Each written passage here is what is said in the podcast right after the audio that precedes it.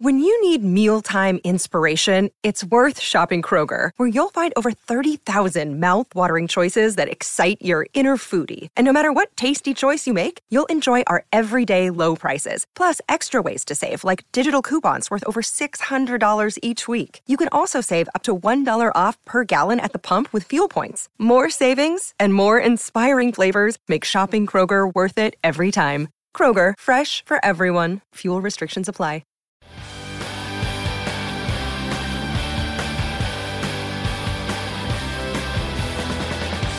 Hi, everybody. Welcome to Who Cares About the Rock Hall, a podcast about the Rock and Roll Hall of Fame. I'm your host, Joe Quazala.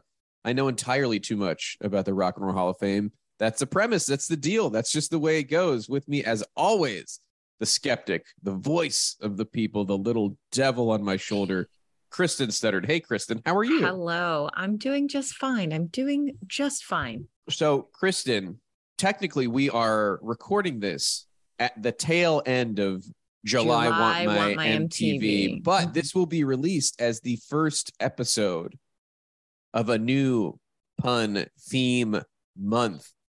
I'm going to let you marinate on that for a second, but let's not waste any more time. Let's bring in our guest, one of our favorites, someone who we've talked to many times in person, many times on Zoom. He has a ballot because he used to be on the nominating committee for many, many years. Uh, he is a publicist, was a publicist for Warner Brothers Records for a very long time. Let's bring him in. We always love talking to him. Bob Merlis. Hey, Bob. Hey, so this is like your Shark Week equivalent, right? I mean, it's yes, it's like the, the, thematic. theme summer or like theme months. I don't know. We, We, have had like so many months in between induction, announcement, and actual ceremony that we have to find creative ways to pass the time. Well, I understand it. I, as the uh, proprietor of Feral Cars, we we come we've come up with theme weeks. We had uh, Truck Week, kind of boring, but the, the good one was Lark Week. Every for five days, we found a, stu- a different Studebaker lark to share. Oh, share. there you go. oh, Okay. I, I was thinking like a Buick Skylark. Oh, Lark Studebaker Lark. yes. Um, so, Kristen, okay. I mean, I have in the back of my head been really running through some stuff. I'm like, ugh. So let's let's Uh, let's review what we've done so far. We brought back one of the worst puns, but a good month, early in June lints, where we talk about the early influence category. We had July Want My MTV, where we reviewed the many MTV centric bands that are being inducted this year. Now, last year, as you might recall, it was Doc Gist. We watched a lot of documentaries, given that the Go Go's, Oh, Turner, yeah. and Clarence Mhm. Avant had recent kind of high profile documentaries. Not doing that this year. This We are year, are we Going to doing be. Bloggist? It's all artists who Who we're going to be reading blog posts about Yeah, artists. that We're would going to be, reading what people have blogged about Wow. them. Um, that's why a- we brought in Bob Merlis, I was born in August, so I take exception to that. I'm also from. I hey, I was also born in August, so Well, I'm it's not- not about it's not about your birthdays, guys.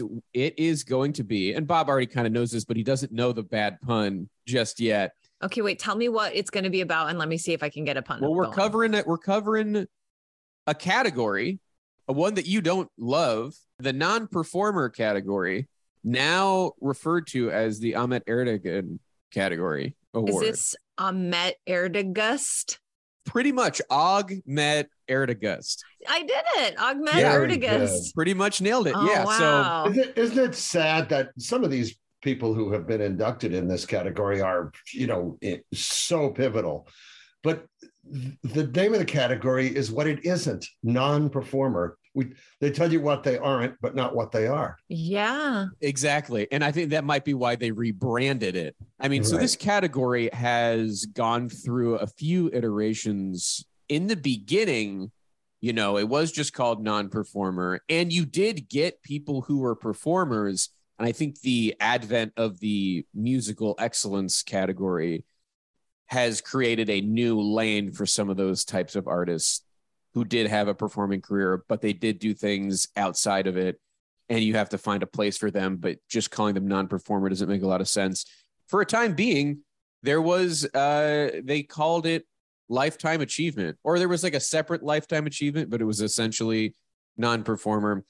But this is the category for people who founded labels, songwriters, other types of people who have no other place to go in the Rock Hall, but they feel are worthy to be honored. Mm. Now, let's. So, this is a category that is decided not by ballot, but by subcommittee. Now, Bob, according to some documents that I've looked at, it is said that you were involved in some of these subcommittees, but you say no, you I, were I was in the uh, early influences subcommittee. I served Okay. on the early influences subcommittee, so we we made recommendations. And and, and in looking at the list of the um, the Ahmet Ertegun awardees, I don't see anybody that we suggested in during my tenure on that committee.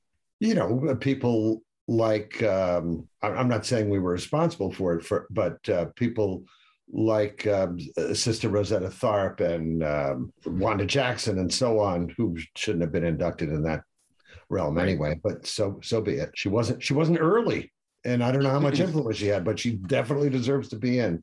so you But got to find a I, place. dig- I digress. Uh, but yeah, so what I want to do is we've actually done an episode like this before, Kristen, but it was just you and me, and we were going through the inductees in this category. But here's the thing I am not an authority on any of these people. And I felt like we needed to bring in somebody who could provide the context, who could tell us definitively why these people are worthy of induction. I thought no one would be better than our, than our friend Bob. Well, thanks for thinking of me in that very positive light. And and and looking at this list of previous inductees in this category, I have in fact met and spent time with a significant number of them. Incredible. I once uh, I see Berry Gordy in 1988, and I went to the Grammys. Uh, phew, I don't know what year it was. Uh, Pink was rotating on on a trapeze. Uh-huh. Mhm, You're right. Alice Cooper was a, pre, a presenter, and I was there with Alice Cooper. It Was a client at the time, and I had a big laminate and so on. I looked like I was sort of official. Ooh. And Berry Gordy approached me and said, "Where's the men's room?" And I was at a loss because I didn't know. I was coming from backstage. I was walking across the floor, and I thought, I, I have to come through for Mr. Gordy. That, by the way, the people closest to him call him Mr. Gordy. oh. and, uh, I just grabbed an usher. I said, "This is Berry Gordy. You're going to take him to the men's room," and the guy just did it, which was great. I, I felt I felt my my intersection with Berry Berry Gordy was a very very worthwhile one, uh, especially from his point of view. you made hey, you helped him out, I, I did help out A friend in need. Mr. Gordy. Mr. And, um, Gordy. Of I, I I directly worked for one of the inductees, Mo Ostin. Right. Anyway, yeah. I'm not, I'm not going to, you know, the fact that I met and knew some of these people, I guess is relevant, but we don't have to go through the whole list. Yeah. So listen, we we are gonna we are gonna go through this chronologically, but you know it's it's a long list and we don't need to dwell. But you know if we can get a little bit of info on each, Sure. and whenever you feel like elaborating, feel free to, especially for some of these. it. I for some of, can't these, some of these it. some of these names are very famous and I, I think our audience probably like we mentioned berry gordy motown records you know i think people understand his inclusion but there's some names in here that are a little more obscure so Okay. we'll we'll get to that I think I've gone on record as saying that I find a lot of the inductees in this category to be a bit of a music industry insiders, just circle jerk, kind of patting each other on the back, giving, Which, which, you know, which you're of not. them uh, really says that to you? Uh, mostly record industry executives who've already made a bunch of money and now also want to be recognized as well for Uh-huh. for you were pretty upset with the managers from a few years ago. the managers find it all to be a little unnecessary as far as like taking the uh, time out of the ceremony when we also have all of these other people who have not been inducted that are i don't know musicians. Um yeah is it about the music it it to me feels Anymore. very much like it is about the self-congratulatory power of the music industry and that's what award shows are i'm not like saying it is uncommon you know but i just I, i'm i i there's very rare that i'm like oh i'm so uh finally this person's getting recognized clarence avant is maybe someone that i was really excited to see inducted because i like to learn right and i hope i like I hope, to I learn hope you saw about the him film uh, black Waiting godfather for, waiting for sugar man Oh, Uh, right. Yeah. oh in yeah yeah he is yeah not portrayed in a very positive light No. he Uh, is uh, in essence uh, accused of holding out these massive um, royalties that uh, Rodriguez accrued in South Africa, and as a as a record company functionary looking for royalties from foreign territories, his defense, well, how am I supposed to know it was selling in South Africa, is a very weak one. Ooh, no, I've I've never um uh watched that But- documentary. but- I but by listened the to same an token- audio version of it. Like uh, a, By the same token, nobody said this list of people is supposed to be above reproach in terms of their business practices. well, and I- certainly um, you know, with a name like Ahmet Ertegun on the masthead, uh yeah, sets a tone. uh sets a tone. Ahmed Uh, Ertegun produced Ray Charles. You could stop right there. Yeah, right. Uh, but let's let's start with the first year, which Ahmet was not. He did not Right. put himself in the first year. Put himself in the second year. But uh, a first name, Alan Freed. Well, that, that we we owe him to some extent the popularization of the term rock and roll. And as a kid, I used to listen to Alan Freed, so it, Yeah. hugely influential. Uh, Uh, radio broadcast out of Cleveland. Maybe one of the reasons why the museum is in Cleveland. um, it's a justification for it, that's for sure. and uh, and he moved to New York and um, became uh, you know one of the main boosters of the whole rock and roll movement and got in trouble with um, the government for taking payola. Not the only person to have done that, but the one who was made an example of. But Took the fall. no, it's indisputable that he he belongs in the Rock and Roll and Hall of Fame on one level or another, uh, irrespective of whatever business practices he had. Sure. Uh, Sam Phillips. see above times two, perhaps, because Sam Phillips brought the world Elvis Presley, Jerry Lee Lewis, Roy Orbison, um, Johnny Cash. for instance, uh, Johnny Kidd, and Howlin' Wolf.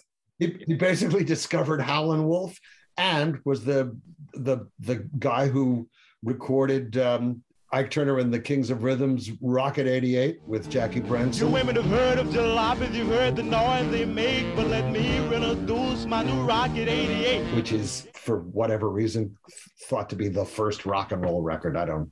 It's no. There's no point in going down that road. But Sam Phillips, phenomenal, a visionary in every way, and a guy I got to meet and um, enjoyed his company immensely. And his label was Sun. Sun, Sun Records, yeah. and for other artists, Phillips International, on which. Uh, my own Memphis International was based in terms of the graphics. Okay. Uh, John Hammond. you know, Bob Dylan, Bruce Springsteen, Billie Holiday, Count Basie. He was a, a phenomenal talent scout and a fan.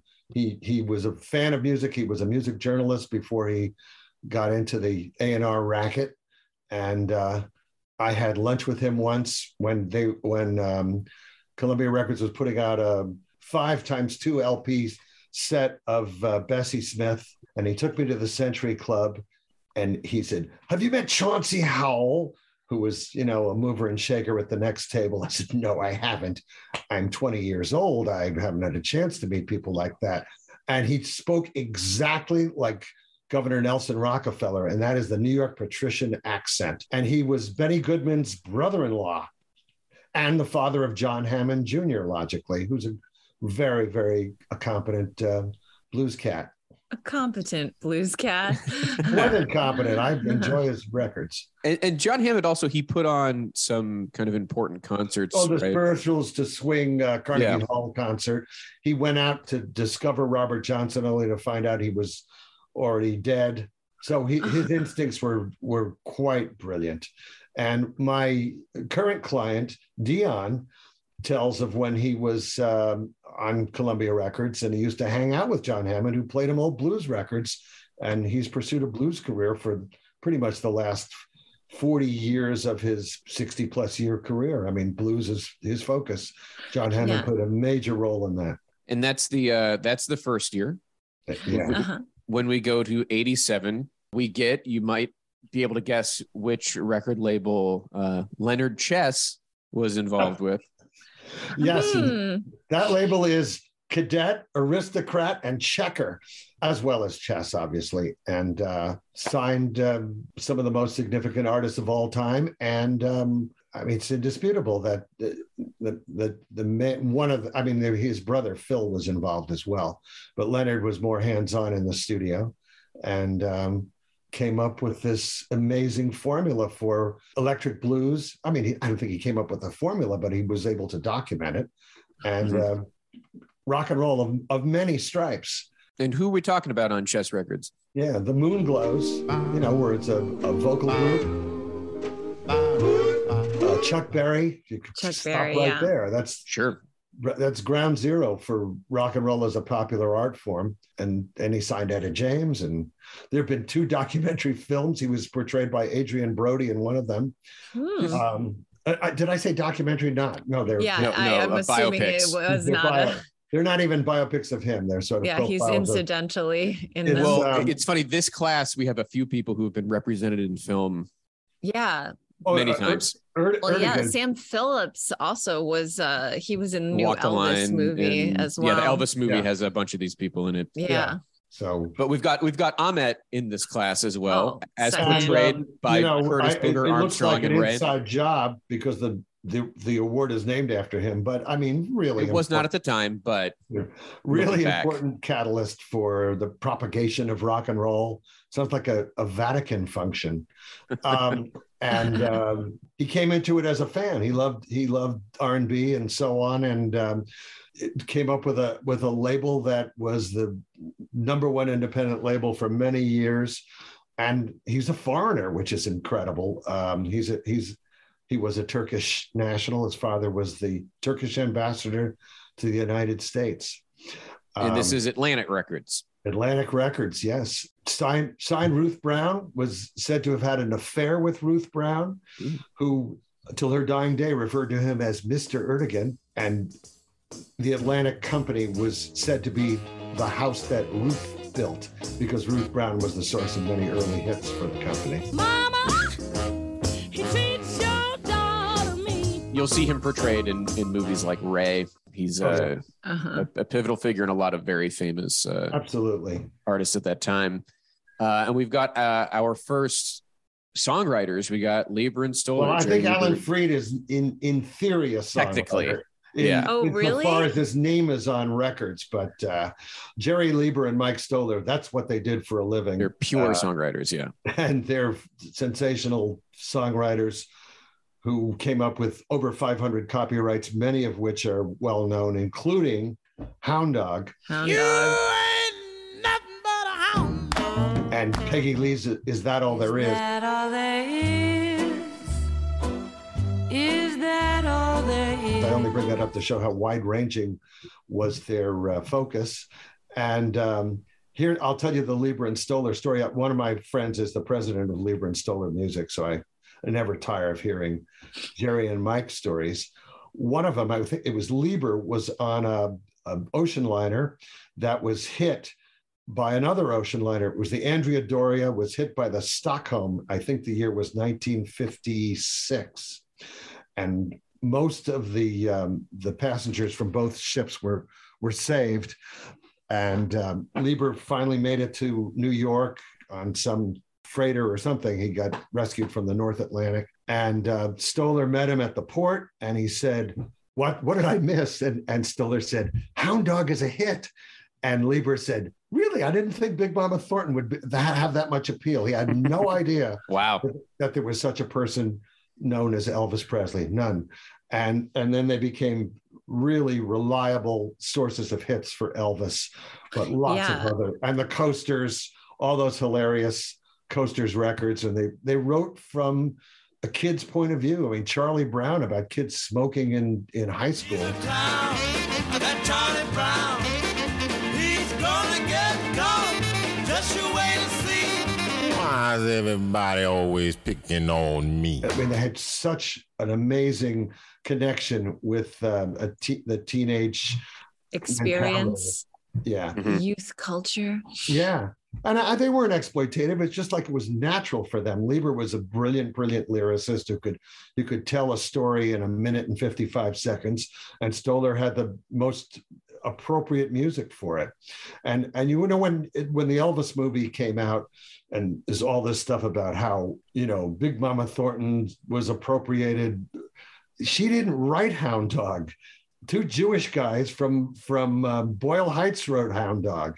It's not a black song per se. I mean, what song is black? Music really doesn't have a color. Tell that to the charts, you know, though, and know. to The way- the, yeah, the- to the they, radio uh, stations and Uh, to only, only the music TV industry. stations. Mhm. Only the music industry is self-segregating. It's really, I mean, I guess it creates perhaps more opportunities, but in, in other ways it creates barriers. But anyway, Leiber and Stoller made a lot of important records happen and um, with their songwriting. And they were they were also record producers. They they they produced quite a number of important records into the relatively modern era. They they produced uh, Stuck in the Middle. The left of me, jokers to the right. Here I am, stuck in the middle with you. Stealers Wheel, the riff from which you hear in More like uh, Stoller's wheel. But Stoller's Wheel. You you hear in uh, I Just Want to Have Fun by Sheryl Crow. There's like that riff is there. It's the Sure. same thing.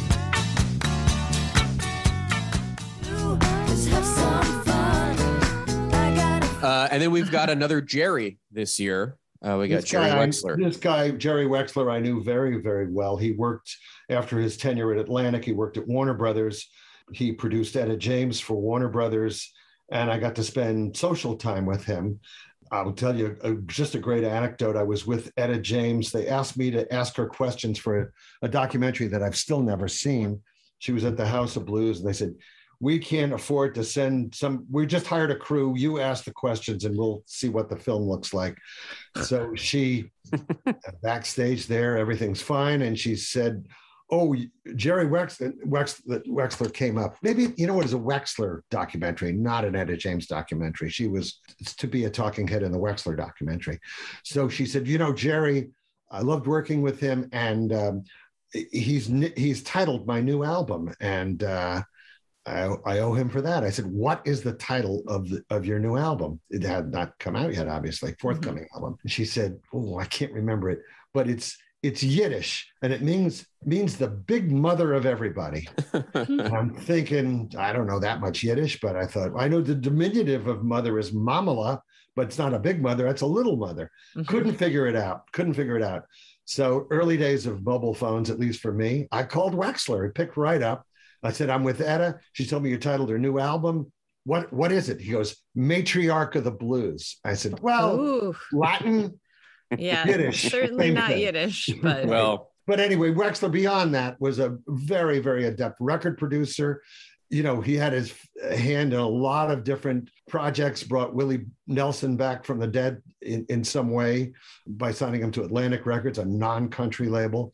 You know, a really uh, adept guy. And he told me how to produce a record. He goes, Here's what you do, baby. By the way, always use the biggest possible word. That's a Wexler thing. The elucidation I'm about to impart very thick Bronx accent. And he said, "Here's how you, here's how you produce a record.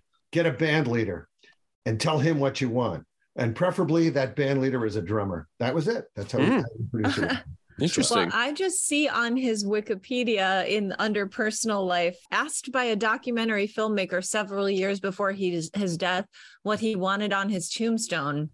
Wexler replied, quote, two words, more bass, More bass. Okay. more bass. okay. I go. wonder if they I, I I it sounds like they maybe didn't uh didn't come through for him on that. I feel like there'd be some I kind know. of meme out there if someone Well, we got to look for it, I More guess. bass on the there. Wexler uh, effect. yeah. Anyway. Yeah. Um, but you know, Aretha is, is someone that he's associated with. And he was a music journalist before he got into uh, the talent scout and record production business. Worked for Billboard. He and so did um, so was John Hammond. He was also a journalist. He worked for um, British paper. It could have been early, you know, in the 1930s, Melody Maker, or something like that, and, and jazz uh, publications as well. Do All you right. know what it actually says on his tombstone? What's that? It says he he changed the world. Oh. Wow. All right. Yeah. Jerry Wexler, Very 1917 to 2008, he changed the world. That's, I, I that's I have figured out my tombstone already. oh, what's it going to say? It's going to have week. my name and my dates, and, and the space between the dates is going to be very, very long. And then in the after that, it's going to say he knew a little bit about everything with an asterisk, and the asterisk can have in very small type at the bottom, except math. That's it. All right. Have you put this into your uh into your wishes, into your will? No, I just tell people all the time, hoping they'll do the right thing when the time comes. Yeah. okay, tell well, we'll enough see people. if Ben comes I want for to you. codify that, you know, it's too, too morbid. All right. Let's go to 1988. We don't have to spend a ton of time. The Mr. aforementioned Gordy. Berry Gordy Jr., Mr. Gordy, uh, you know, Motown Records. and uh, also a songwriter before he formed Motown. He Mhm. he worked with Jackie Wilson and uh, he wrote Reet Petite, which is kind of great. Oh, I just listened to it yesterday.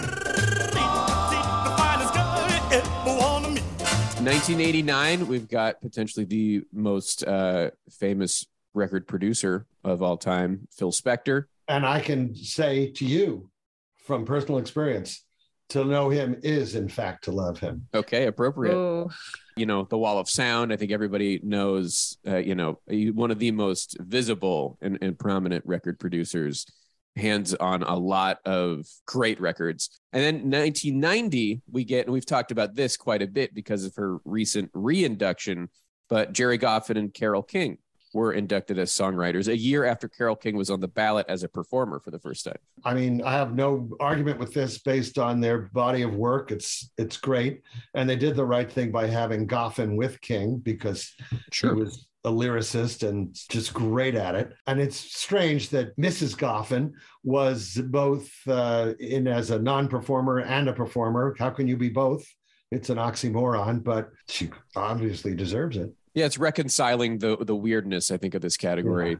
so strange. And just a, a fun little note: uh, Gerry Goffin wrote the lyrics of "You Make Me Feel Like a Natural Woman," the title of which came up by Jerry Wexler. Jerry Wexler. He said, "Hey, baby, write a song called "Natural Woman."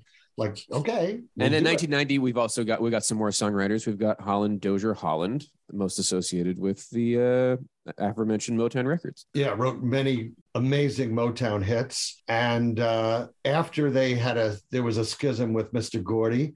They went on to found two record labels. One was Invictus Records, distributed by Capitol, and the other was Hot Wax, distributed by Buddah. And both were a source of lots of hits. So the formula was with them as well as with the players at Motown who were, you know, the Funk Brothers, the corporation, the Mhm. Andantes. They should be in background singers at Motown. New, Oh, yeah. story. What a name. Holland Dozier Holland. So that's a trio of Yep. people. Eddie Holland, Lamont Dozier, and Brian Holland. Eddie Holland had a hit called Jamie on his own. jamie jamie And Lamont had more than one hit, uh, one of which was called Fish Ain't Biting.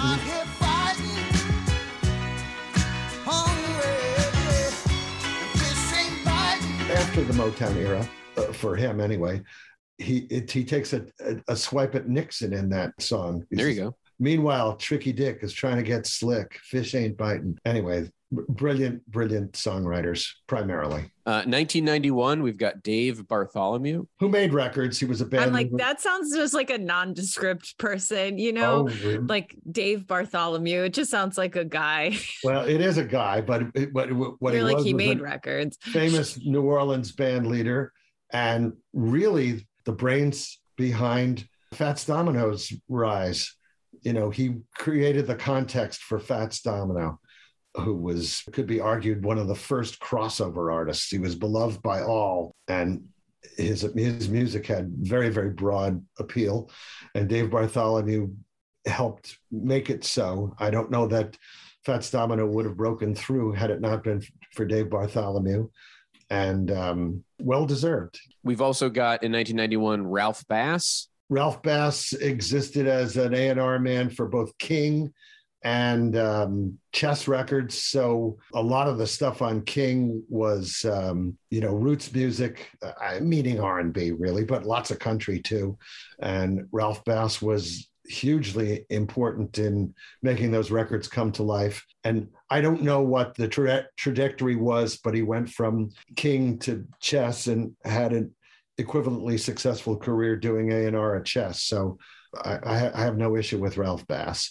Plus, his last name looks like bass, depending on how you say and it. that's musical. Uh, Yeah. Speaking of speaking of last names, we have our second Ertegun. We got Nesuhi. Uh, this one, I'm.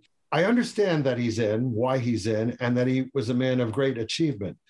That achievement was not primarily in the rock and roll field, except Right. for the fact that he was in a partner in Atlantic Records, which was a rock and roll label.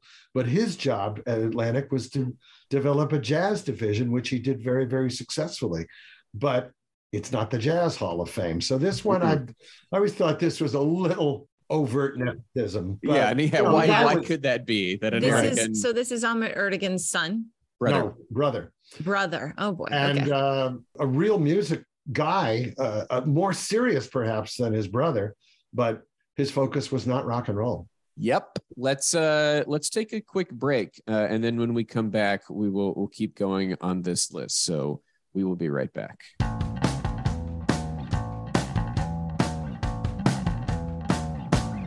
Pantheon podcast listeners. Christian Swain here to tell you more about my experience with Raycon earbuds. Our family now has three pairs of Raycon earbuds around the house, and my wife just grabbed a pair of the Headphone Pros to replace some headphones from a company that was double the price. And yes, she loves them. Now, if you haven't pulled the trigger on a pair of Raycons, or even if you have, but you're in the market for another pair because they're just that good, well, now is the time to check them out because they just launched their upgraded model of the best selling everyday earbuds. With Raycon's upgraded everyday earbuds, now you also get active noise cancellation, ergonomic design, and multi point connectivity that lets you pair with two devices at once. New quick charge function, three customizable sound styles, plus awareness mode. Available in a variety of vibrant new colors to complement any and all skin tones. I even have a pair of earbuds in a cool green color. I have tried just about every earbud known to humankind, and these Raycons are fantastic. Seriously, if you've been wanting to check out Raycons, there truly is no better time. You're going to ask yourself why you didn't check them out sooner, and Raycon offers a 30-day happiness guarantee. So, what are you waiting for? Go to buyraycon.com slash Pantheon today to get 20% off your Raycon order, plus free shipping. That's right, you'll get 20% off and free shipping at buyraycon.com slash Pantheon. Buyraycon.com slash Pantheon. Welcome back to the show, everybody. We hope you had a nice break. We hope over your break you did something nice for your brother. Just did a favor, did a favor for your brother. Did a favor. All right. So we left off at 1992. We've got someone whose name, you know, will, will be obvious. Leo Fender. Hmm. No. What? Oh. Oh. Because of the of the fender bender of Yes, of the famously the rock and roll fender an- bender. Oh, you want to go with that automotive imagery? You know, he's the Henry Ford of the electric guitar. Yeah. Um, I, I just invented that. You can use That's it. good. Ooh. I think that works. Well, Yeah. I mean, I think he was a, a better human being than Henry Ford. let's hope. Um, Jeez, yeah. he discovered electricity. He's not the first electric guitar, but he was able to come up with a solid body guitar that was had a lot of appeal that didn't cost that much to manufacture or buy and uh, kind of revolutionized the whole notion of bands self-contained bands you Yeah. didn't need an orchestra you had three four five piece band and if you had a, a fender guitar in it you you covered a lot of territory Yeah. Maybe the most iconic rock instrument, the Fender Strat, I'd say. yeah jimi hendrix enough Right. said There you go. Yeah. That's all you need to see. Yeah, that's one that truly makes sense. Mhm. Leo Fender made Jimi Hendrix possible, but if it hadn't been for a Fender guitar, he probably would have played another kind of guitar. That's true. Uh, we've also we've got Bill Graham in All '92. right, here's a guy who monetized rock and roll, even though he came from. Uh, And let's celebrate him. but he monetized in person rock and roll. You know, no one had done exactly what he, not even close to what he had done before. A lot of these concert promotions were one shots, and he had an ongoing series. It was like, uh, you know, his own little philharmonic program. And the balanced music bill was always interesting to me. Instead of having three acts that all did the same thing. He'd have different artists in counterpoint. Uh, I, A I- I'd love to come up with a great, a great concert bill, but uh, he tried to illuminate. You know, I remember Charles Lloyd and I don't know the Beach Boys or somebody like that. He was kind of ecumenical in his booking uh, policies, for better or worse. I think for better. And um, you might you might discover somebody for whom you didn't buy a ticket, but then you found out they were okay. And um, you know, not a warm and cuddly guy, but got the job done. You know, thought highly of himself. That's not a crime. really, Not in rock and really roll, at made the whole rock and roll, um, the whole rock and roll concert business uh, a- a business rather than a, a sporadic kind of scattershot way of, of presenting music, live music. You go to San Francisco, you'll see a lot of things named after Bill Graham, like the Bill Graham Civic Yeah. Auditorium, among other things. Yeah. Uh, okay, now we've got 1992. We've got Doc Pomus by himself. which makes no sense to me. Great guy, and and you know it's not intentional, but he, he was such a warm guy. People kind of were attracted to him, with whom th- he didn't work. And I'm thinking of um, Willie DeVille from Mink DeVille and Lou Reed just worshipped him. Well, when you put his name into Google, I've been Googling and just kind of keeping up on like who all these people are and all of that as we're going along. And you put in the word doc, P O M, and then the rest of it It fills in, auto sure. fill- fills in Doc Pomus and Mort Shuman. Or- Yeah, and that's the problem. Mort Shuman wrote the lyrics. He's brilliant. Think about this magic moment. Save the last dance for me. This guy is a brilliant lyricist. So darling, save the last dance for me. but he wasn't a careerist in the music business. He went to medical school in, um, I think, in France, and he did a couple of records himself. And he he affiliated with Jacques Brel. He was not, you know, a narrow focused guy, but he he is the co-writer of many hugely important and you know earth-shaking songs and they left him out. I don't think it's right. And i i, I think the world of doc Pomus. i really do. A guy who was um, afflicted with polio and he he was on crutches and he it's not his real name by the way. His his his last name is felder. I can't think of his first name. But he wanted to be a blues artist which is unusual for a guy on crutches of any kind. Sure. White guy on crutches white jewish guy on crutches white jewish guy on crutches in new york but he did it. And um, he was a blues shouter in the uh, old style but he's i think i mean i know he's inducted into the rock and roll hall of fame because of his songwriting prowess Right. uh, having written for elvis and fabian you got to love that and dion and lots of other artists. Uh, i you know you can you can wikipedia him Yes, there, Um, there's but there's, there's many no- things to peruse. i don't know why Mark shuman's not in it makes no Yeah. sense Well, we'll put we'll put a pin in that. yeah 1993, we've got one of the more famous names on here, Dick Clark, American Bandstand. I mean, what else, what else is there to say? um, definitely belongs because he, you know, found a way to market rock and roll and and unabashedly so didn't dress it up as something else. You know, he he was the conduit to get rock and roll on television on a regular basis, and you know there was some kind of he was the clean version of Alan Freed insofar as he didn't have to take the fall for payola when in Mhm. fact he was involved, but um, Mhm. he, Oh, he found a way to get out of it. But that does not uh, diminish his achievements as a presenter. I, They not- should put Don Cornelius in. Is he in? No, but he No. should be. I agree with Not you. Man, he should really be in. If Oh. we got Dick Clark in, it's just only follows. I think Well, you know, should- I mean, without Dick Clark, there would be no Don Cornelius. Well, he Exactly. woke up one day and said, "I want to do that for black music," and Yeah. he did, and which was great. And and it was like you know obviously like very influential Yeah. In many uh people's So- careers and lives and I, yeah I think Dick Clark, as a, a popularizer of rock and roll, irrespective of what his personal stake was, apart from the TV show, because he did have one, was very, very significant. You know, definitely belongs, but so too does Ed Sullivan for the same reason. Ed Oh, yeah. Sullivan gave a national Oh, yeah. platform for rock and roll, and he made rock and roll something that the mainstream had to deal with. Uh, He didn't make it. Uh, he didn't, to the great extent, didn't. I mean, he kind of tried to tried to tone it down for the quote family audience, but you know, he put Elvis and the Beatles and the Stones and Yeah, these are iconic moments. No, you he brought it to the masses. mean- I'm you're not going to hear me say no Yeah, no and you, to you'll uh, find people in my generation who can tell you exactly where they saw either Elvis or the Beatles on Ed Sullivan. Where were you? Where I'm in my right. Parents' living room. I was at my friend's house, and It's one I of know those where moments. I saw the Beatles in, in boarding school, a very Dickensian boarding school. We had to plead to the masters. That's right. The teachers were called masters. Oh, my. Please let us watch this thing on television on Sunday night. And Mr. Nathan, that's his name, uh, relented and we watched it and we like Nathan? Mr. You're not going to get a yes from him. no, nay, boy. He always said He's that. a yeah. Yeah, Oh, be- I believe really? it. Right out, right out of uh, Oliver Twist. But anyway, got to see the Beatles. It couldn't be all bad. Let us see the Beatles on Ed Sullivan.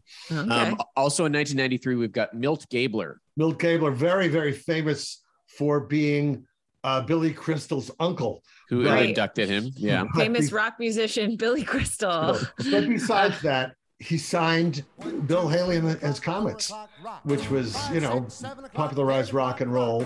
He was his focus was mostly jazz, by the way, uh, not unlike Nesuhi Ertegun, but he sort of bumped into rock and roll and um, kind of leveraged his um, jazz relationships to have a means to market rock and roll on the very square Decca label, you know. When he died in 2001 at age 90, the New York Times reported that the only photo at his bedside table was that of Billie Holiday. Well, Okay. Oh, jazz. yeah, I till mean, he was a jazz guy. He owned the, he owned the Commodore record store in in Manhattan, and he had the Commodore record label, and uh, a big innovator in jazz. But his rock and roll relationships were not awe-inspiring, except you know, The Bill Haley thing is, yeah. yeah, it's I so he was still it. alive when he got inducted, though. So he Mhm. was quite old, but still still alive. Did he? Do you know? Did he attend the? I, I don't remember. I would assume he did would if, if Billy, his his Yeah. nephew, was doing the speech. I speech. was there, but I it just slipped my mind. I wasn't taking notes. But were you? I was drinking there, heavily You know? Yeah, exactly. In 1994, we have an inductee who, like Carole King, had been on the ballot as a performer, but was inducted as a non-performer. Johnny Otis. Yeah. I mean, a very highly regarded band leader from the West Coast, and was his son is Shuggie Otis, who had hits of his own years and years later. Hmm. Um, I revere him for his having brought um, Etta James to the fore. He he gave her a platform when she was very young. She was 14 or 15. And um, Johnny Otis was culturally black, but ethnically Greek. Greek, yeah. His, oh, yeah, Ioannis, Ioannis, Yeah. Alexandros Veliotis. Yeah, he he woke up one day and said, "This is these are my people. This is my culture." And then he was perceived of as a black guy, a light skinned black guy. That whole time thereafter, I mean, wasn't I don't think he hit it, but it was not generally known. And he was a great band leader, putting together a lot of a lot of combinations. I, I like the idea that he's in there. I wouldn't have thought of it actually, but I like the idea that he's in there. 1995, we got Paul Ackerman. Paul Ackerman was uh, the editor of Billboard, who gave gave a platform in the trade for rock and roll in the most serious trade magazine there there was at the time. Instead of dismissing it as children's music, he embraced it, and Billboard. I wouldn't say they championed rock and roll, but they didn't disparage it.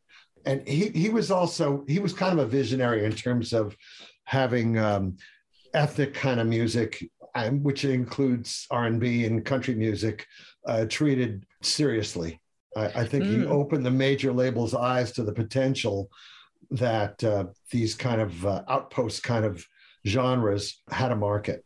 Yeah. And so heretofore, country and R&B was mostly independent labels, and thereafter, you know, labels like Columbia and RCA, et cetera, kind of got into the game to some extent. Uh, 1996, we've got Tom Donahue. Tom Big Daddy Donahue, who invented Big invented Daddy. who invented FM radio. Didn't invent the technology, but the notion of playing rock and roll on FM, you know, relatively static free radio. It opened the door to the possibility of album programming rather than Hmm. just hits, because you know the FM format, you know, which it was developed uh, for classical music uh, as a platform for classical music, you could apply it to rock and roll. So this this gave way to the longer album cuts and playing full albums on radio and playing music that wasn't specifically top 40 hits but had a had a, an appeal nonetheless and it was concurrent with the um, the rise of the the hippie movement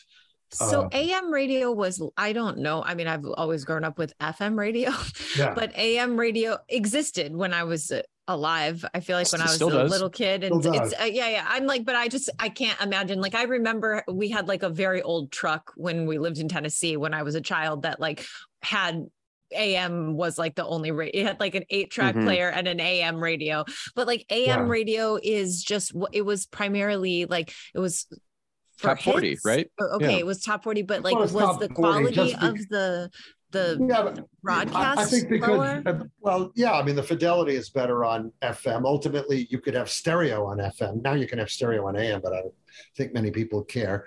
The technology actually is more local. AM radio, you just pump up the wattage and you can go from uh, you know the border of Texas and Mexico to Chicago. With FM, you can't, but still the, the benefit is the fidelity is that much better. And it just opened the door for well, you know, you've seen the George Carlin, uh, you know, FM radio disc jockey, you know, kind of somnambulant kind of guy being too groovy. I mean, the, the tone, the literal tone was different between FM and AM in terms of what disc jockeys on FM didn't yell and scream and pump up the echo and have a make a spectacle of themselves, which I love, but they were kind of they were groovier, they were mellow. okay, a Mhm. little more bellow. But, I um, guess Tom Donahue was the guy who kind of developed this idea in San Francisco. And he was also involved in concert promotion pre Bill Graham. He discovered Sly Stone Mm. as a record producer. Uh, he discovered or uh, nurtured the Beau Brummels, who had a couple of hits that were pretty good.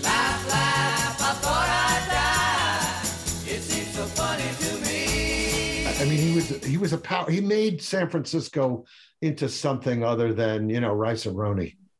uh, Good for him. Let's let's go to 1997. We've got Sid Nathan. Sid Nathan is the founder of King Records, very opinionated guy, put himself on records, haranguing his employees. They weren't for public consumption because "Uh, Cincinnati is a Dutch town. And he, I, I can do him only because I've heard this record and because Seymour Stein worked for him when he was a teenager. Right. And And- Seymour inducted him. does a, a perfect impression of Sid Nathan. But anyway, Sid was a guy. King Records, a hugely important independent label in Cincinnati, a little off the beaten path, but important because Cincinnati is where the north and the south meets on the banks of the Ohio. So a lot of R&B coming up from the south and country music as well. Sid, he signed James Brown. Done. That's Done. it uh, yeah, that's, That's all you need. Okay, you did Really. it. but many many other uh, like uh, jump blues things that uh, predate the use of the term rock and roll on on this kind of music king is not thought of as much these days as motown and probably chess but it's it's hugely important. And it was sid's sid's thing. I, I think he was in the furniture business in cincinnati and started to sell records Wild. and make records. Made them there pressed them there like uh, what do you call that? A vertical trust? It- you know the means of production everything was in under one roof. Good for him. 1998, we have an inductee that I would say if if he was inducted now, he would be under musical excellence. Musical excellence. and that's Yeah. Allen Toussaint. i suppose i, I worked very very closely with him i shot the uh, back cover photo on his southern nights album and i got $50 for it pretty good Hello, Well, hello. well, well. That's right. Anyway, I I revered this guy. He was on Warner Brothers when I worked there, and I I didn't sign him. I didn't sign artists, but I found out about him, and I realized wow, he's the same guy who wrote all these amazing records and produced them and is heard on them, including uh, Lee Dorsey, uh, Benny Spellman, the Meters. So he was the embodiment of the New Orleans sound. Uh, you know, a syncopated piano kind of approach. Great piano player. He wrote "Whipped Cream" that um, Herb Alpert and the Tijuana Brass did. You know, a novelty instrumental. Great, great piano player in the footsteps of Professor Longhair, and just the most musical person I ever met. He just thought in musical terms, real gentle guy. I wrote his memorial piece for Billboard. They never paid me for it. Um, but I was happy. Oh, I was- come on, you got 50 bucks for the back I know, album so cover just and you didn't even out get on Billboard. fifty dollars for the next Yeah. forty years. But uh, just an amazing guy, and I was really happy to have played some role in telling people who, why you should know who this person is. Really, really important. And, and uh, music, you're right about musical excellence because that he's the embodiment of it. That would fit uh, perfectly. Yeah. Uh, 1999, the producer of the Beatles, George Martin. I mean, what else do you really have to say? I, I Yeah. have no no issue with this. He made their records as good as they could be. Yeah. uh, with perhaps limited resources.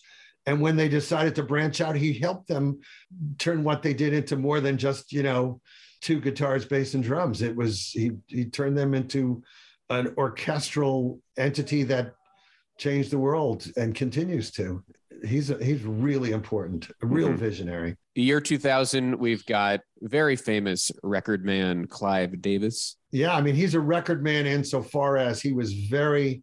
I mean, he's the guy who ran um, CBS Records, Columbia and Epic, left under a cloud, and came back, took over the remnants of the Bell label, and turned that into Arista Records, and you know, many many hits. His big forte is perhaps overseeing song selection. Song selection. I re- I his- watched the documentary Yeah. about him Um, and but that that's but that tells you that if it's if song selection is the be all and end all what if you're a self-contained act? You write your own songs and your songs are not selected. It becomes kind of um, a paradox.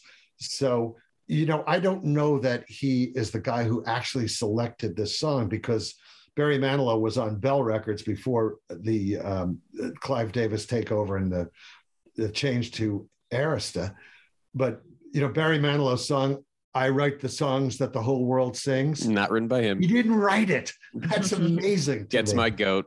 yeah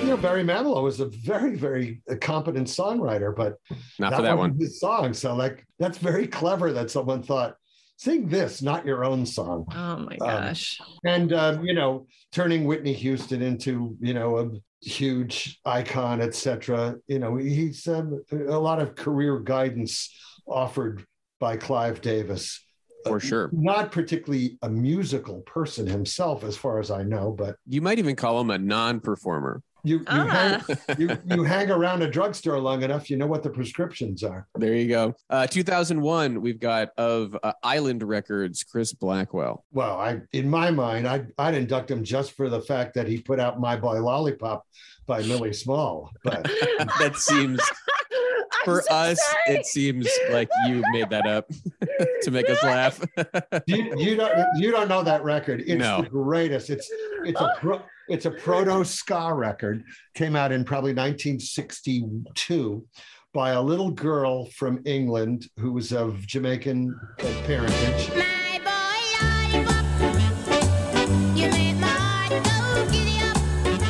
Took me oh 50 Oh years my to find out it's not an original song. It's a cover of a of an American R&B record that I'd never heard.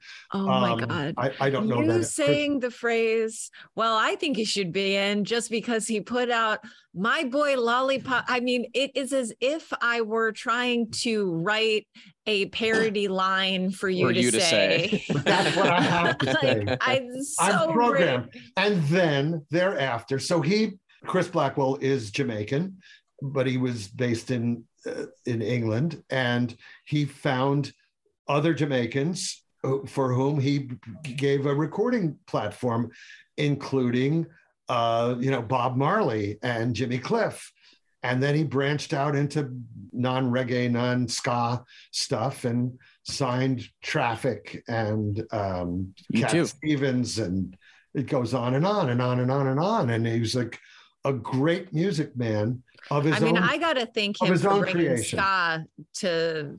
Yeah, to you the had a ska masses. phase. You I'm a ska like, let's go. sure. All right, Chris Blackwell, you're in.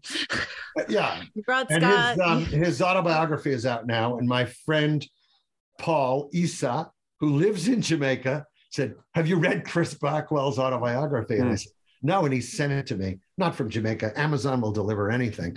Um, Mm. And I met Mr. Blackwell several times. I shouldn't say Mr. Blackwell. That was a fashion. uh, yeah, you're back here no, with no. Yeah. Mr. Gordy. I met, and he became a big hotelier, and it just interesting. I went to his uh, hotel in um, in Jamaica and uh, got to hang out with him a little bit. Very courtly fellow, and uh, shows no sign of stopping. In 2002, we've got an induction that really sticks in our craw because of an exclusion. Uh, yeah, You Uh, get- got the you got the ST of Stacks, but So you don't have the AX of stacks. Jim Stewart is inducted uh, from Stax Records, but there is a second half to that, which is his sister Estelle Axton, who was axed. She was com- and she was not included for some reason that we can't really. One of the biggest oversights. I don't understand why. I I truly mean- cannot understand this. I, I don't know about the workings of the company in the early days when it was satellite records, what her, you know, how hands-on she was, but they together they said, We're gonna do this. They did it. If you And it- watch the package, I talk about this enough. I will just the brief version of it is you watch the package in the 2002 induction ceremony or whatever year that was, Mhm, yeah. and you see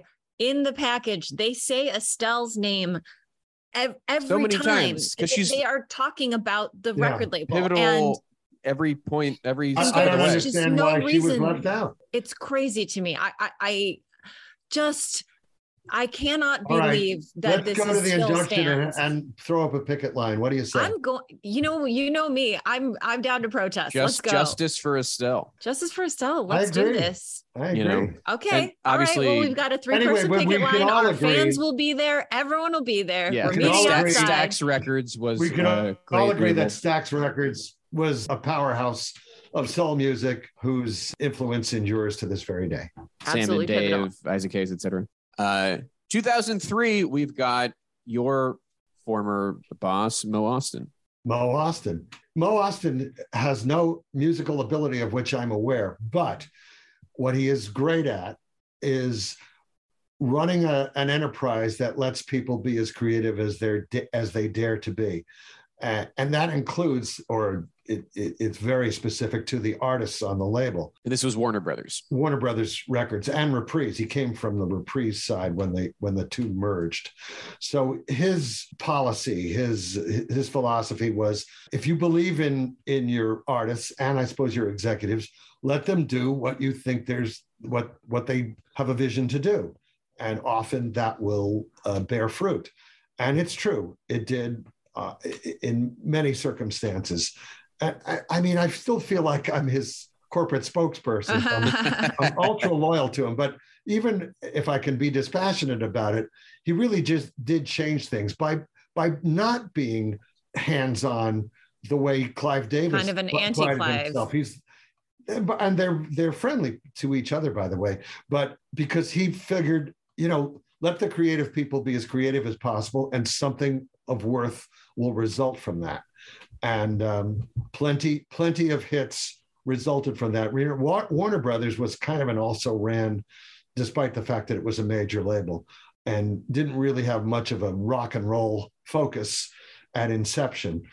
Uh, but ultimate and, and reprise didn't either because you know Frank Sinatra didn't really like rock and roll. But Mo prevailed, and um, things changed over the years during his tenure.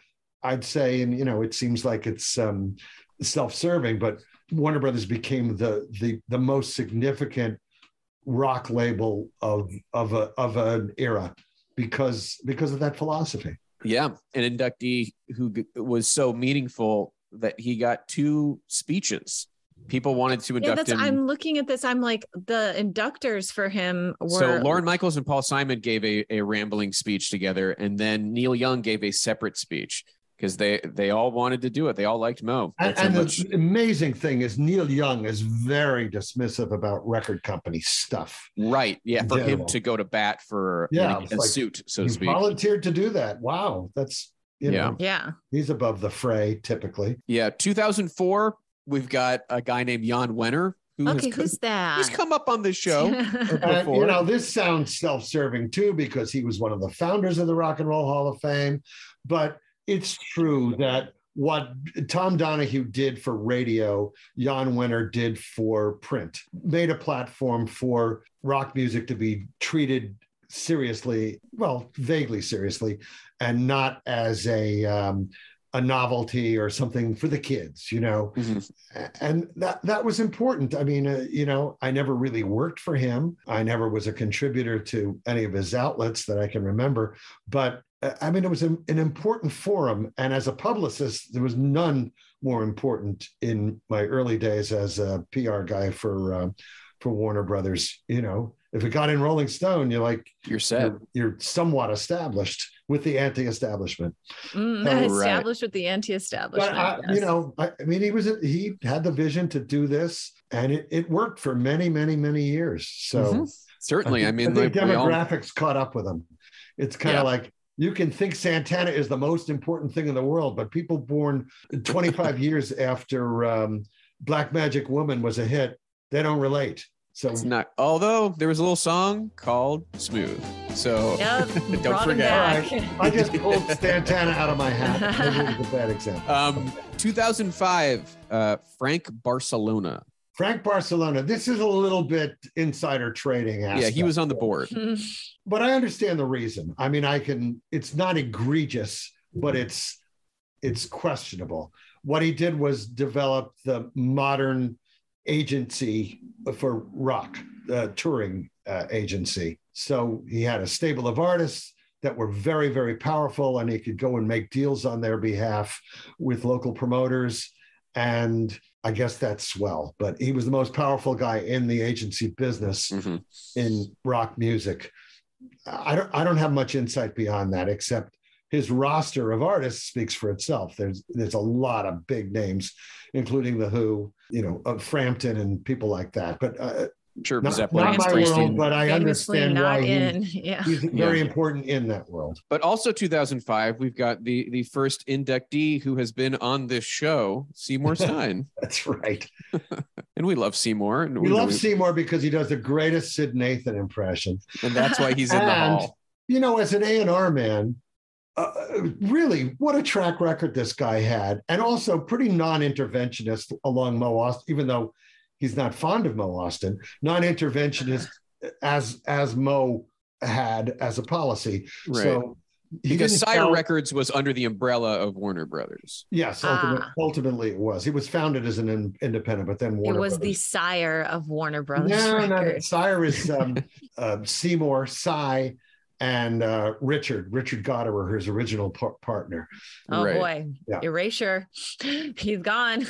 Don't don't take up a collection for Richard Gottehrer I wouldn't. because Believe you me, there'll never be a time when a record executive gets a collection because from this me. guy a collect call, he maybe. produced Blondie, and he he he co-wrote My Boyfriend's Back, and he was in the Strange Loves. But back to Seymour, you know, a great A and R man. I mean, it's as simple as that. He's he's the, the his signings are phenomenal. His batting average is great. Of course, he signed everybody he could, so he had more chance to. um, yeah. to But you know, we're talking about artists like the Talking Heads and the Pretenders and the Ramones, and then also Madonna and Ice T. He's got a real yeah, broad range. Yeah. very open-minded guy and nothing nothing scared him off you know he'll just go for it when when possible his big battle was to get warner brothers to agree to put these things out because he was clogging up their release schedule but uh, let's get clogged up with uh with more uh, Tom Tom Club records and uh, The Cure, Echo, and the it's like- Bunnymen. I'm like, these are. He was very big. It looks like New Wave was really Yeah. like. um, he he was the guy who said let's let's not call it punk, we'll call it new wave Hmm. because punk seems pejorative to him. Right. So Interesting. Um, so and then people made the after the fact they they kind of defined one versus the other. So we know we know the Sex Pistols are punk, but we think the Talking Heads are new wave. But you know, it's just It's, you know, semantics, really. All the same. it's not all the same. It's different. The attack is different, but you know, Mm-hmm. it's di- it's new and innovative and not what had gone before. Ice T said about him in his autobiography, he's cut from the cloth of the old time music executives like Clive Davis, but he's way more eccentric, a little more bizarre, a bit more avant garde, more of an edgy cat. Edgy cat. that- We I more of an about edgy that. cat. That's uh, all right. Thank you, I see, and thank you, Seymour. Uh, He was a he was a risk taker, albeit often with other people's money. But you know, if he took a lot of risks and they didn't pan out, he wouldn't. He'd be out of a gig. So he it, it worked.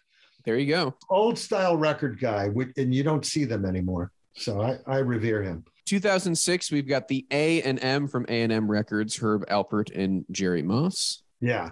And you think of Herb Alpert as a middle of the road kind of artist himself, but he and um, Adler and Sam Cooke wrote Wonderful World. So he was very well versed in early rock and roll. This would be. And he's a real musician, obviously. He's not making believe he's playing trumpet, but basically they're inducted as a huge independent record company that had a vision and gave the majors a real run for their money for many, many years. And it was founded on the hits of Herb Alpert and the Tijuana Brass, but they branched out and apart from other things of that stripe, meaning the Baja Marimba Band, etc., they rolled the dice on on rock and roll and went into business with with Blackwell by licensing a lot of island stuff early on, Frampton and uh, Cat Stevens and so on. They were super open minded about uh, their A and it paid off in a big, big way. And I remember going into a record store in Berkeley in 1969, and they had it was Discount Records in Berkeley, and it said, "You know our meat, now try our potatoes." And the meat was Herb Alpert and the Tijuana Brass, and the potatoes was Joe Cocker and things like that. Mm. You know, it was funny. I mean, That's good. no, nobody like buys that. records because they're on a given record label for the most part, but they were trying to say, "We are not who you think we are." Nice. 2008, we've got Kenny Gamble and Leon Huff. Gamble and Huff. Great. I mean, a great, great, amazing production team. You know, you know them from Philadelphia International Records, where Harold Melvin and the Blue Notes, TS, TS, no, TS, MFSB, TSOP, There you go. The Sound of Philadelphia by Yes. As as well as um, the O'Jays and many other acts. Little known fact is that their first hit as a producing team was not an R&B record. It was Expressway to Your Heart by the Soul Survivors, who, despite their name, were not black guys. They were white Hmm. guys, but they were very much in the Young Rascals school of soulful rock and roll. And Gamble and Huff put that together. And they're just genius music producers. And they made a whole, I mean, not unlike Motown. They came out of a, to call Philadelphia backwater is ridiculous because that's where Dick Clark's from. But, you know, it's not, it's not New York, Nashville, Mhm. or LA. And they made a whole scene come out of Philadelphia, and people went to Philadelphia to record who were identified with other scenes. I mean, people like Lou Rawls and Jerry Butler. Jerry Butler is the embodiment of Chicago soul. He had to go to Philadelphia to record. Oh, they wrote, uh, yeah, I'm gonna make you love me. I'm gonna make you love me. Oh, yes, I will. Yes, I will. They, this, yeah, love A lot of great songs to their Yeah. name. Great songwriters, great record producers. They really know how to put a session together very efficiently. Uh, 2010, we've got a lot of names. Uh, I'll the, say. the executive of this class would be David Geffen, who uh, needed it. You know, poor guy. I guess he's in because of his management. I mean, he he was an agency guy, then he was a manager, then he was a record company. Mhm. he certainly was not a record producer or a songwriter or anything like that. But I suppose he sort of invented this new kind of thing to represent artists and have a lot of leverage to play sides against each other. I mean, a, a very savvy negotiator. And he had a record company and they had hits. So I'll just leave it at that. I mean, I'm I don't have a big issue there, but I don't see it as on a, on a, on par with specifically Mo Ostin or Seymour Stein or Ahmet Ertegun. But he Mhm. he did he did change things, and it, he he he made A and R people stars. He had A and R guys who worked for him and women who worked for him who he gave full reign and you know he backed them up. His talent was not in signing artists; it was in signing talent scouts. And he did sign big artists, but you know he signed Donna Summer and Elton John, and he signed John Lennon, but they were already established. You know, you know that just took a big checkbook. But Sure. when he had his minions go out and sign Guns N' Roses, who would have known? But- Mhm. Or Nirvana. Yeah, Mhm. Yeah. You know, he's got a lot of buildings out here. he sure does. And let's and he get him a puts his name on a lot of buildings, but he does a lot of good things in terms of philanthropy. So, you know, if you want your name on a building, if that helps, okay. 2010 also it seemed like there was a big swath of songwriter uh, Yeah, inductions we've got otis blackwell Otis Blackwell, Don't Be Cruel. Be cruel to who true. And uh, Great Balls of Fire. This guy was the songwriting power behind some of the most important rockabilly songs of all time. And like his name, he was an African American guy who just knew how to deliver. Mhm. He made records himself, but they were not that significant. But what he did for other people was overwhelmingly significant. we've also got the team of jeff barry and ellie greenwich great, phenomenal songwriting team. And along the lines of who we talked about before, Goffin and King, again, a guy and a girl, a lyricist and a melodicist, or or doing both, who happened to, they were married, so were Goffin and King. I mean, they were just really, they were great uh, craftspersons. They just knew how to do that. They wrote Be My Baby. Stop.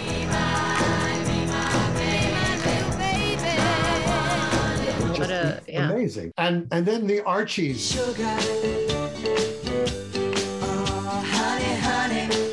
No, don't be mad at them for doing the Archies.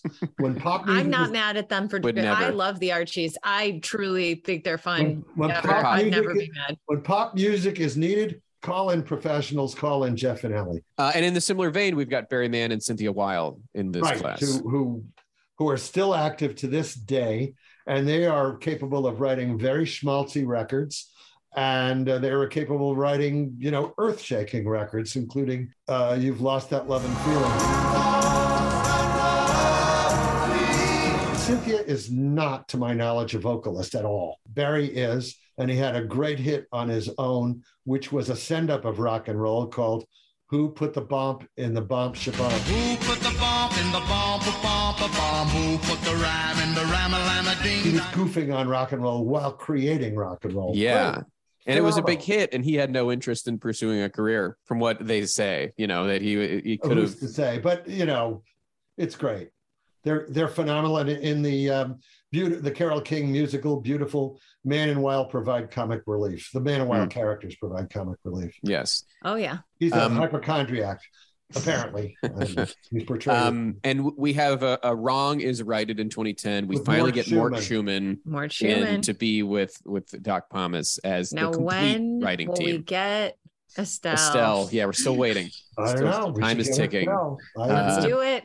And then also 2010, we've got Jesse Stone. uh, Jesse Stone, a very important songwriter who I believe Ahmet Ertegun kind of found out about and employed his services to provide um, Atlantic acts with hits. I know really, you know, proto rock and roll people revere him. I don't know as much about him as I might, but you know, having done a little bit of research on him, I understand how important he was. Mhm. I think Shake, Rattle, and Roll is the one Yeah, that they cite instance. most often. shake. And then we get to 2011. We've got Jac Holzman of Elektra Records. Jack was a, a visionary. He was interested in the record business because of his interest in audio. He he like he was a high fidelity geek early on in the 50s. And he wanted to make sonically pure records. So he went out and made records. It was kind of the the tail wagging the dog. And then he got into rock and roll. I mean, Elektra was a strange label at inception. It was licensed European classical repertoire and folk music. I think he recorded folk music because it was it was cheap to record. And then his eyes opened up to to rock and roll and uh, moved to the West Coast where he signed Love. So if, if the group Love, Love. who should be in the Rock and Roll Hall of Fame, for- Wonderful, wonderful group. or having created the best freestanding coherent album of all time, Forever Changes. the best Yeah. album ever made. There, I said it. It's Mic one notch up from Pet Sounds. That's how great it is. Wow. And he signed them and then they turned him on to the doors and you know Elektra became a big powerhouse. But he was an interesting guy and into his dotage and he's still with us. He's always interested in audio. That was a big big fixation of his. They called him the quad father. All right quadrophonic You know, I like that. thing, but he tried. He Yeah. loves, he loves technology. So it was an you know precursor to uh, the technocrats who kind of run the business now. Um, also, 2011, we got someone who we lost recently at the age of 104. One. Art 104 104. Oh, I, I, I gave him. I took three years off his Yeah, his brief life. at the age of 104. Art Rupe. Art Rupe. What can I say? Little Richard. Done. The most important thing he anyone could have done is foist Little Richard on the world. It's just a great record man in the in the Syd Nathan style of you know, go find him, release him, and follow up. And he had. Uh, and we're talking about Specialty Records, which is the home of Little Richard and Lloyd Price and um, Boney Maroney, um, um, Larry Williams. I got a girl named Bonnie Maroney. a lot of gospel records, very important. I mean, he specialty was primarily a gospel record, which you know, a Hungarian Jew would know how to run a gospel label, wouldn't wouldn't they? Why not? And but you know, the gospel was a jumping off point for rock and roll. Sam Cooke, the Soul Stirrers, also on specialty. Look at That's that. it. Sam Cooke and Little Richard. Stop. You Yeah, done. No, no need to continue. Um, But he did. but he, she sure did. 2012. Speaking of the Archies, uh, we got Don Kirshner. don Kirshner. You know what?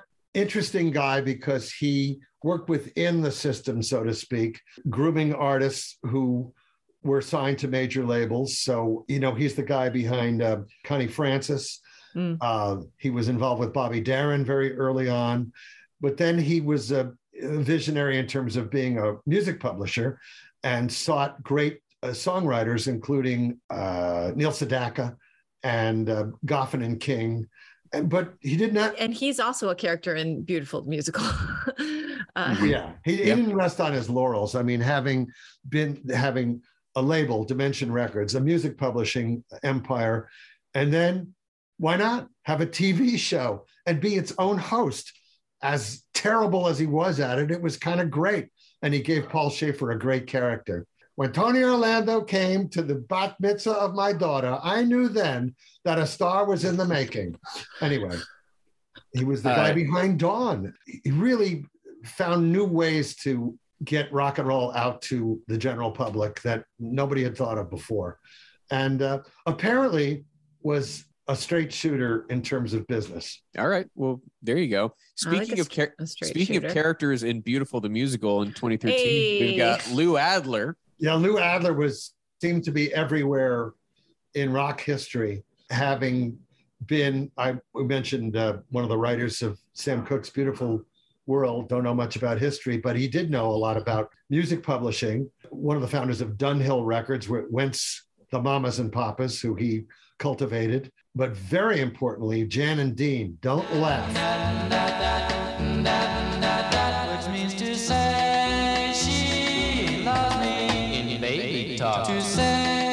Say Jan and Dean, the Beach Boys wouldn't sound like what they sounded like. People think of Jan and Dean as a knockoff of the Beach Boys. It's the other way around. Brian Wilson really had high esteem for um, uh, Jan Berry of Jan and Dean. There, I've melded it in my mind. But besides that, so music publisher, talent scout, manager, Monterey Pop Festival, and huge Lakers fan. I mean, he invented the Monterey Pop Festival, so he started the whole notion of uh, rock in a festival context. hmm And that Yeah. that festival was nonprofit and it's still generating money today for various charities, etc. Oh, that's great. And this is all not to mention that he produced Tapestry, you know? Yeah, and record producer Cheech and Chong. He married a rock star. He married Shelley Fabares, who Mm. had a hit with Johnny Angel. I'm just know Right. these things. I'm sorry. And then later would be on the show Coach. Wow. Oh, Yeah, she was she was an actor. Oh, actor, Shelley singer. was on Coach. Yeah. So Yeah. I was He was like, on- Lou Adler was on Coach. Oh, no, no, Okay. Shelley. Shelley Shelley. Fabares, his ex. Shelley Fabares. Oh Yeah. yeah. Oh yeah, that was Coach's wife. Yeah. Oh yeah. And Yeah. she was on the Donna Mrs. Reed Coach. show. Right. She yeah, was- she was kind She of was a in- young TV star when he married her. Um, also, 2013, you know, it maybe doesn't need any type of introduction or description. Quincy Jones. Q, baby. Q. I mean, Well, w- here you go. Are you ready for this? If only for having produced say it. It's my Lesley party. Gore. Lesley Gore. That's That's right. Of course. It's my party and I'll cry if I want to. Cry if I want to. Cry. Diamond Will Jazz guy gets hired by a major label, like, here, produce this pop girl. And he comes up with It's My Party and I'll cry if I want to. And you don't own me. It's Judy's turn to cry. He was great at it hmm and uh, did not, you know, belittle her. He realized she had a, a monumental vocal talent and he made the Mhm. most of it. So that's Lesley Gore. And then, of course, went on to do lots of other things, both under his own name. You know, he's one of the first guys to come up with the idea of you make an album, your name is on it, but you're not heard on it overtly. You know, Mhm. you enlist other artists to, you know, do the vocals, etc. Right. Uh, so he, he did. He had Qwest Records was a vehicle for that, and uh, and he produced all these huge Michael Jackson hits. And oddly enough, the musical excellence category existed at this time. I would say put him in that one versus non-performer. Because he is a performer, you know. Yeah, very you much go so. out there on Yes. a festival and conduct the orchestra. You'd pay money to buy a ticket with his name on it. hmm So who's So- I don't know. I got don't know. very into stuff like that.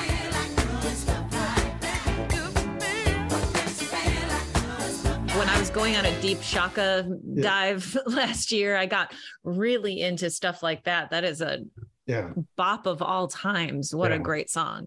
He's cool. Yeah, he is cool. 2014, we have uh, a pair of managers: Brian Epstein of the Beatles and Andrew Loog Oldham of the Rolling Stones. So this one things just are boring. Sorry. This is like like um, Sam Phillips, you know, they to help the Big Bang uh, for their respective. I mean, Oldham actually worked for Epstein at one time, Hmm. and uh, both visionary guys. they're like, we're done. We've inducted all of the Beatles in every way we possibly can. What else can we do? put Michael Lindsay Hogg in the Rock and Roll Hall of Fame. Yeah, let's get everybody from Get Back. I'm not even kidding about that. But anyway, yeah, like uh, enough said. Yeah, Great. like they they And, uh, managed to the two Oldham big rock bands of all time. Really great character too. Uh, He had a radio show on Sirius. Very Mhm. good. Very, ve- lots of insight. Great guy. Uh, in 2016, we had the induction of Bert Berns. Bert Berns, uh, whose estate or whose son and their endeavor was my client in recent times. He founded Bang Records. Burns, B A N G. Uh, wait a minute. Bert, I was like, that Ahmet, is not the word. Nesuhi, and Gerald. Okay. So the Atlantic guys were his partners in starting Bang Records, but they big, had a big falling out. This isn't the place to discuss it, but he he came up with a lot of amazing hit records, both as a producer and uh, as a songwriter. Many songs written under a different name, Bert Russell, including Twist and Shout, which people Twist think is a Beatles record. It's an Isley Brothers record.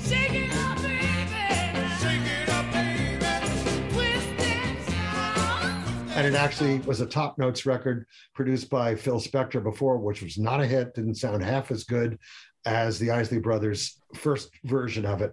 And um, Piece of Hang My on, Heart, blah, blah, Sloopy. blah. Mhm. It's they should make a movie about this guy. Oh, they did. It's called Bang, the Bert Berns story. I highly recommend it. Ooh. And then after that, we get to inductees that we've talked about on this show because our show has existed. You know, Irving Azoff and Jon Landau, another pair of managers. Azoff, most famously the Eagles, but a lot of uh, different artists, and Landau, most famously Bruce. Uh, and then you know we have a whole episode about Clarence Avant. You can listen to that. And then in Okay. the coming in the coming weeks, we will be talking about Allen Grubman, Jimmy Iovine, Sylvia Robinson. So Let's take them in reverse order. Start with Sylvia Robinson, who I assume is being inducted because she had a record label with her husband, Joe Robinson. Sugar that Hill. was, was the place where hip hop putatively began with Yep. the Sugar Hill Gang, etc. All platinum records. Uh, well, All Platinum was the parent company, uh, whatever the name of the individual label was. But she was Sylvia of Mickey and Sylvia and had a monumental hit record uh, in her younger days. Love is Strange. Very good record. Love is strange. Wait, Love is Strange, like the one that's in the Dirty Dancing movie? Yes. Syl- that's the Sylvia. Oh, That is- really? yeah, that's She's the one who says, "Oh, lover boy." That's it. She says, That's "How how. you- that's how my generation knows that. How do you call your lover boy? That's Yeah. Sylvia saying that. And then later she came back in the disco era with Pillow Talk, which was the first heavy breathing record.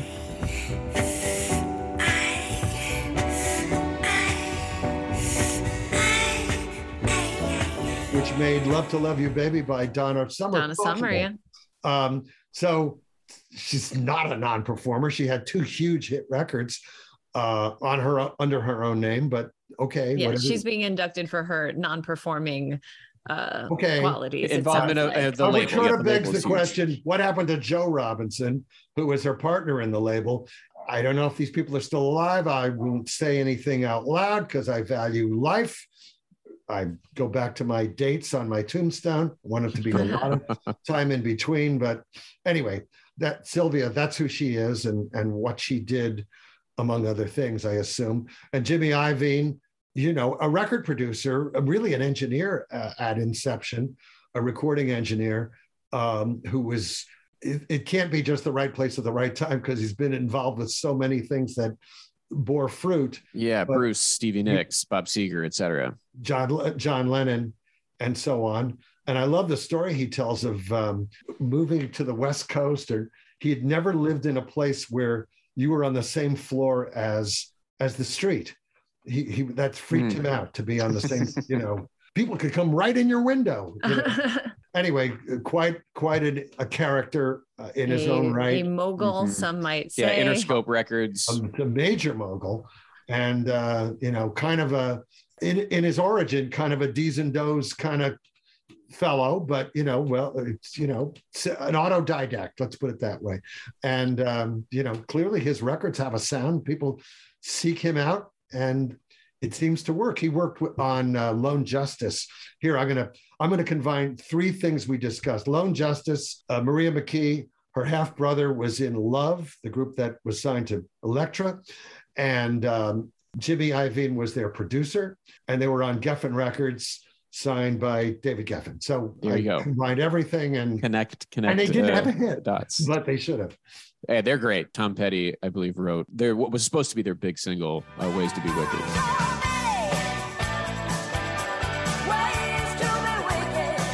Oh, and is there someone else on the list? Yes, there is. Grub Yeah. man. An attorney. An Uh, attorney. I'm not against attorneys being celebrated, but I don't understand what this person did that makes him worthy of induction into the Rock and Roll Hall of Fame. He did represent some big names, including Bruce Springsteen, Madonna, U2, and John Mellencamp. But then again, so did I. And Ooh, fighting words. um, and I, I could go through the entire Rock and Roll Hall of Fame list of inductees and tell you that I had something to do with a significant number of them, but I don't believe I should be inducted into the Rock and Roll Hall of Fame. These are literally my clients over the years. These are his clients over the years. He provided a service and he was effective. I mean, Okay. That's all I got. I don't understand this. I mean, you know, and I know he's been not only has he been on the Rock Hall board since the beginning, he was involved in the founding uh, slash stealing of the Rock and Roll Hall of Fame uh, as a concept and idea. And yeah, he's, I mean, he's just like, he's like the last of those initial four guys who were involved in the very beginning. Uh, Well, and so Listen, I mean, they have to you give know, it he to him. has, he has friends in high places. He's a high visibility person in terms of his client roster. And if that's what it takes to get in, then I guess he deserves it. But I, I just, I don't see it. I'm, I'd be very interested to see who inducts him and what is said about him and what's written in the program. Yeah, that, that Mhm. will be interesting. You're I mean, right. he- I can think of, I mean, Paul Marshall was a great attorney who represented a lot of roots rock people uh, in Atlanta, not the hotbed of the music business at its in that time. You know, I, I could name lots of other lawyers. I just I don't understand how this is justified. Yeah. A wh- nice enough guy, but I don't get it. but we will uh you know we'll we'll let you go here in a second but as you bring up names that should be inducted in this category i know there are a few that come to mind for me ashford and simpson maybe they would be musical excellence at this point because they had a recording career but you know as songwriters i think very important No argument here because Valerie and I ha- share a birthday, but beyond that. Um, I just think the world of them. They're the sweetest people in the world, and they're great at what they do. They're great pop craftsmen, and they're very ecumenical. You think of them, oh well, they're they have a Motown history and so on, but they're they're what they they think in broad terms. They're not strictured by genre. They're uh, amazing people who. Uh, uh, they just have it in them, and, and they deserve anything that's coming to them. They deserve. I a strange omission strange omission in my opinion Yeah. i feel like they should have been considered i also think uh, norman whitfield and barrett strong money. wrote- Money. Stop They wrote right the there. Money. Money. Oh. You know, and barrett barrett Money. was actually the uh, the artist on that one Yeah. The best things in life are free, but you can give them to the birds and bees. I but they wrote a lot of songs that also they did not perform Yeah. I mean, the a lot same of Motown songs and the same kind of Motown behind the scenes people, and they had a huge impact on non-Motown acts. The Beatles did money. I mean, and boy, what a job they did on it. And it seems cynical, but actually, it was a, they were dealing with the reality that they that they lived in. I thought it was genius that they did money. Maybe it was inadvertent. I don't know. and then I will echo what uh, Seymour said the last time he was on our show, which was that Florence Greenberg uh, should be considered Oh You know, yeah. as I mean- Scepter and Wand. Scepter and Wand Records. So everything from Louie Louie to uh, Will You Still Love Me Tomorrow, and lots of other records that were historically significant. But just just the Shirelles. I mean, a girl group that was able to break through, a black girl group that was hugely important in the pop marketplace. That's the, that's the very definition of a crossover. And a girl group signed to an independent, struggling label by a woman. It's never happened before, ever. I think Uh, worthy with all due of respect to Estelle Axton. Yeah. yeah, I mean, worthy of is- recognition. Yeah. Agree. And Agree. and speaking of of Scepter, makes me think of Dionne Warwick, which makes me think of Bacharach and David, who are not in the Mhm. hall. Yeah, well, when Bacharach and David are in, they got to be in together. Even though Of. Bacharach had, Bacharach had some hits with other other partners, but the songs we all know primarily from Dionne Warwick and Dusty Springfield and and so on, uh, Hal David had a hand in, and um, Certainly. you know, there's been a big debate about why isn't Bacharach getting getting a Kennedy Center honor? He's 94 years old, and Yeah, he's getting up there. and what about Hal? I, I think you got to be alive to get that. I think you do. Mhm. Yeah. So, I believe Hal's- that's part of it. Hal's termed out, but he's great. Mhm. You know, I'm curious about kind of what this category is going to mean with producers, just with like producers in music being so much more front and center uh, nowadays, Mhm. as far as like, I know that, like, you know, obviously Phil Spector and the like were known and had the sound that people like looked for and stuff. And maybe the layperson would know who they are. But eh, with, you know, the advent of hip hop and rap music being so popular, we are at a place where I look to who the producer was. Like I can hear a song and know it was produced by Pharrell. Like I can hear I a song say, and know. Pharrell, not knowing a lot about this, that to me that Mhm. when he is qualified to be in, I don't know. But I'm curious because also a lot of these producers are also performers. It's like Timbaland is also an artist in his own right. Yeah. Now, granted, do I think he's better off Hi- as a producer? Yes, I revered. do. revered by Jimmy Iovine, by the way. Well, But- exactly. Well, and he's an incredible producer. I mean, like we would not have the genius of Missy Elliott without him. Like I think he's made some great songs, but he's also an artist. You know, he's made his well, own I mean, songs, we have too. a we have a category for that now. So musical I think excellence. we're shifting over to musical excellence is where we're going to see like producers who are also artists. Well, like because look Pharrell, Look who we saw this year. Jimmy Jam and Terry Lewis were not in this category. They Oh, are in right. The musical excellence thinking that. category. okay, so, we're I think we're seeing that. that, that's yeah, that, maybe I the that does make more sense, especially for people who are themselves performers. But yeah, I kind of understand Sylvia Robinson. You can't say Pillow Talk is a work of musical excellence. I mean, it's clever, Mhm. but yeah, um, right.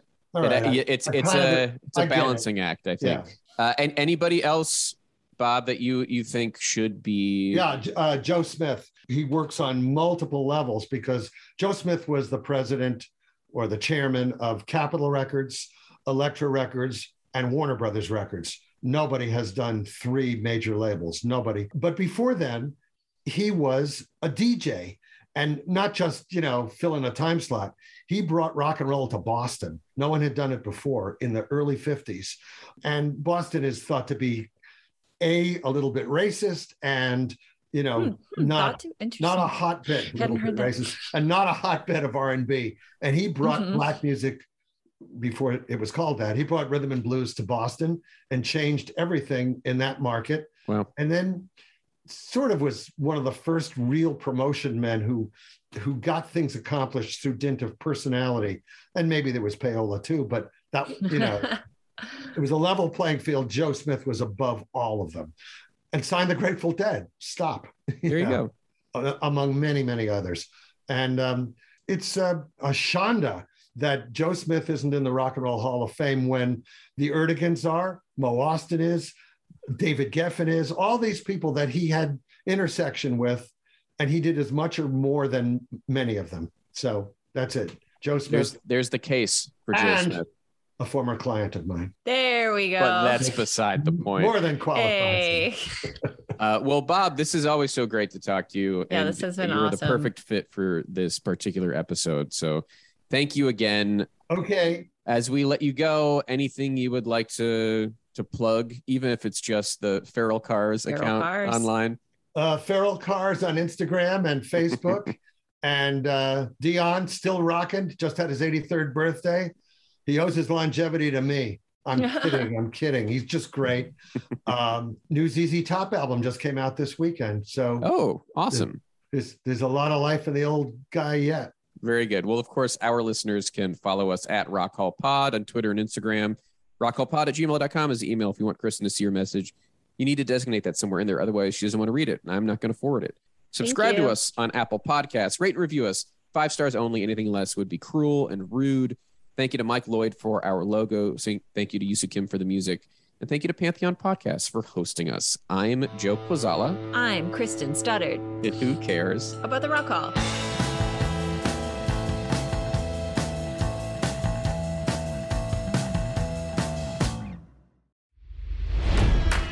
It's NFL draft season, and that means it's time to start thinking about fantasy football. FantasyPoints.com features industry leading experts and prognosticators using proprietary hand charted data to help you score more fantasy points. FantasyPoints.com is the place to go for whatever kind of fantasy football you play. Whether you play fantasy football, daily fantasy sports, or do a little bit of everything, Fantasy Points has the meticulously researched content to guide you to victory.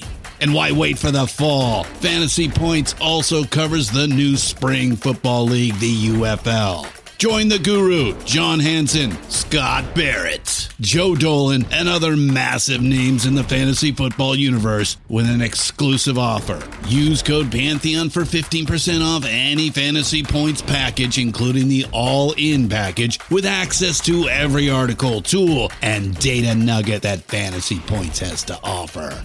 That's fantasypoints.com and code Pantheon for 15% off at Fantasy Points. Fantasypoints.com. Code Pantheon. Score more fantasy points.